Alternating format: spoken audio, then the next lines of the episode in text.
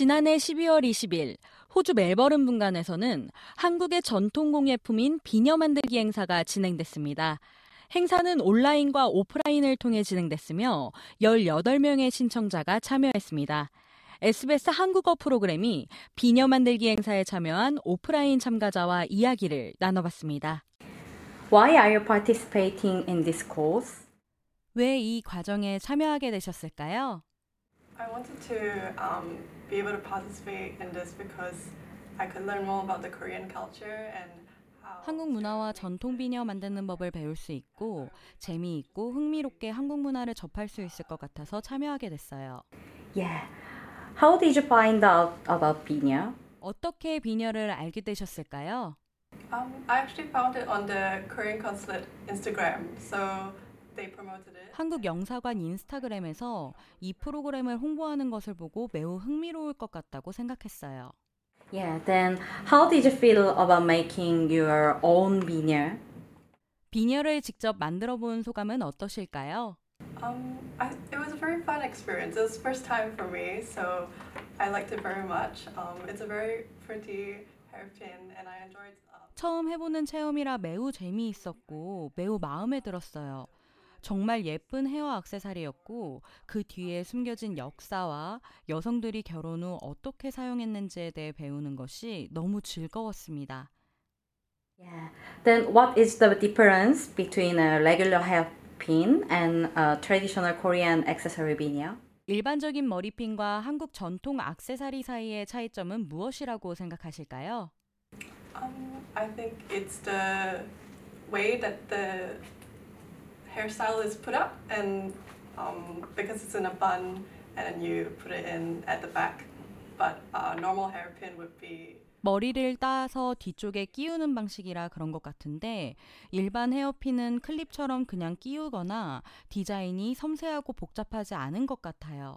Yeah. Then are there any other traditional Korean accessories you would like to make? 비녀 외에 또 만들고 싶은 한국 전통 액세서리가 있으실까요?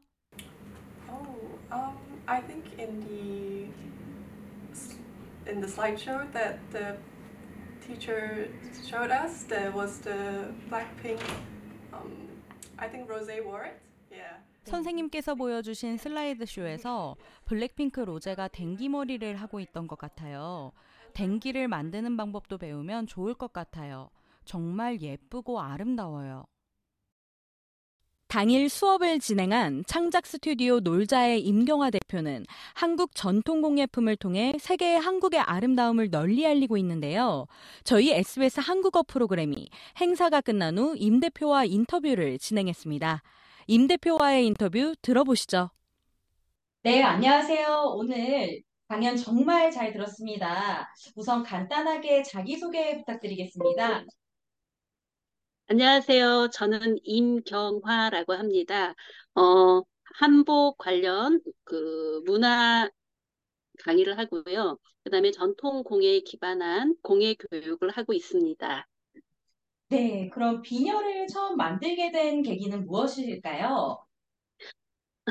제가 대학 생 때 전공이 그 한국 복식 문화를 전공을 했습니다. 그래서 그 대학생 때부터 그 한국 복- 문화에 관심이 많아서 한국 문화와 관련된 여러 가지 염색이라든지 매듭이라든지 이런 것들을 그 장인들을 찾아다니면서 배우기 시작했어요. 그래서 그런 지가 언 2, 30년이 돼서 지금까지 오게 된 것 같습니다. 네, 최근 K-드라마 인기와 블랙핑크와 같은 유명 K-팝 스타의 한국 전통 액세서리 착용 등으로 해외에서도 한국 전통 액세서리에 대한 주목이 점점 커지고 있는데요. 이와 관련해서 비녀 역시 인기가 높아진 것을 체감하고 계실까요? 어, 물론이죠. 이번에 그, 아, 아까 수업에서도 보여드렸듯이 블랙핑크가 착용하고 온 액세서리 같은 것들이 한번 등장을 하게 되면 많은 팬들이 그 액세서리를 구매하고 싶어 합니다. 그래서 그런 그 아이돌 스타들의 그런 한복 사랑이라든 한국 문화를 그 착용하고 이용하고 사용하는 것들을 많이 보여주는 것들이 우리 그 한국 문화를 세계적으로 알리는 데 많은 도움이 된다고 생각합니다. 네. 그럼 구체적으로 호주 등 해외 각국에서의 현재 비녀 등 한국 전통 액세서리의 인기는 어느 정도 수준일까요? 정확히 뭐 수치적으로 제가 찾아보고 이래 뭐 그러진 않아서 잘 모르겠는데요. 어, 저희가 그 코로나 전에 외국에 강의를 하러 갔을 때와 코로나 후에 2022년, 그러니까 19년도에 가고, 그다음에 22년도에 외국을 간 적이 있었거든요. 그래서 이 한 3년 텀을 가지고 외국을 갔을 때, 그 전에는 제가 이렇게 한복을 입고 그 도시를 걸어 다니면 그 외국인들이 어느 나라에서 왔냐? 뭐, 뭐, 이건 어느 나라 옷이냐? 이런 거 물어보고, 막 이, 이렇게 했었는데, 아니면 뭐 공연을 하러 왔느냐? 뭐 이런 식의 반응이었는데, 2022년도부터는 이게 한복이라는 거를 거의 다 알더라고요. 거의 다 알고, 그리고 어, 사진 찍으면 안 되냐고. 그래서 제가 마치 연예인이 된 것처럼 사람들이 줄을 서서 사진을 찍어달라고 하는 그런 경험들도 한 적이 있습니다. 그래서 굉장히 많이 알려지고 사람들에게 관심을 받고 있다고 생각하고 있어요. 네, 그럼 비녀의 인기 요소는 무엇이라고 생각하십니까? 어, 첫 번째로는 아름다움이고요. 두 번째로는 쓸모, 유주라고 생각해요. 그래서 이 전통 공예가 그냥 그 바라보기만 하는 게 아니라 이 비녀 같은 경우에는 우리가 사용할 수 있기 때문에 더 많은 인기가 있지 않나 생각합니다. 네, 그러면 일반적인 헤어 액세서리와 다른 비녀만의 장점이나 매력은 어떤 것이 있을까요? 음, 일단은 비녀는요, 원석을 사용하잖아요. 그렇기 때문에 고, 비쌉니다.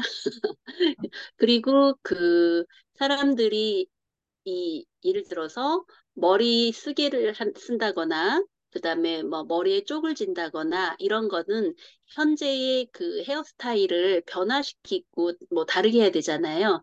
그런데 이런 비녀 같은 경우에는 현재의 내 머리 스타일에도 적용할 수 있기 때문에 더 인기가 있다고 생각합니다. 한국 전통 공예품을 통해 호주에서도 한국 고유의 아름다움을 알릴 수 있는 기회였는데요. 앞으로도 더 자주 한국의 전통적 아름다움이 다양한 방법을 통해 호주에서도 알려지기를 기대해 봅니다.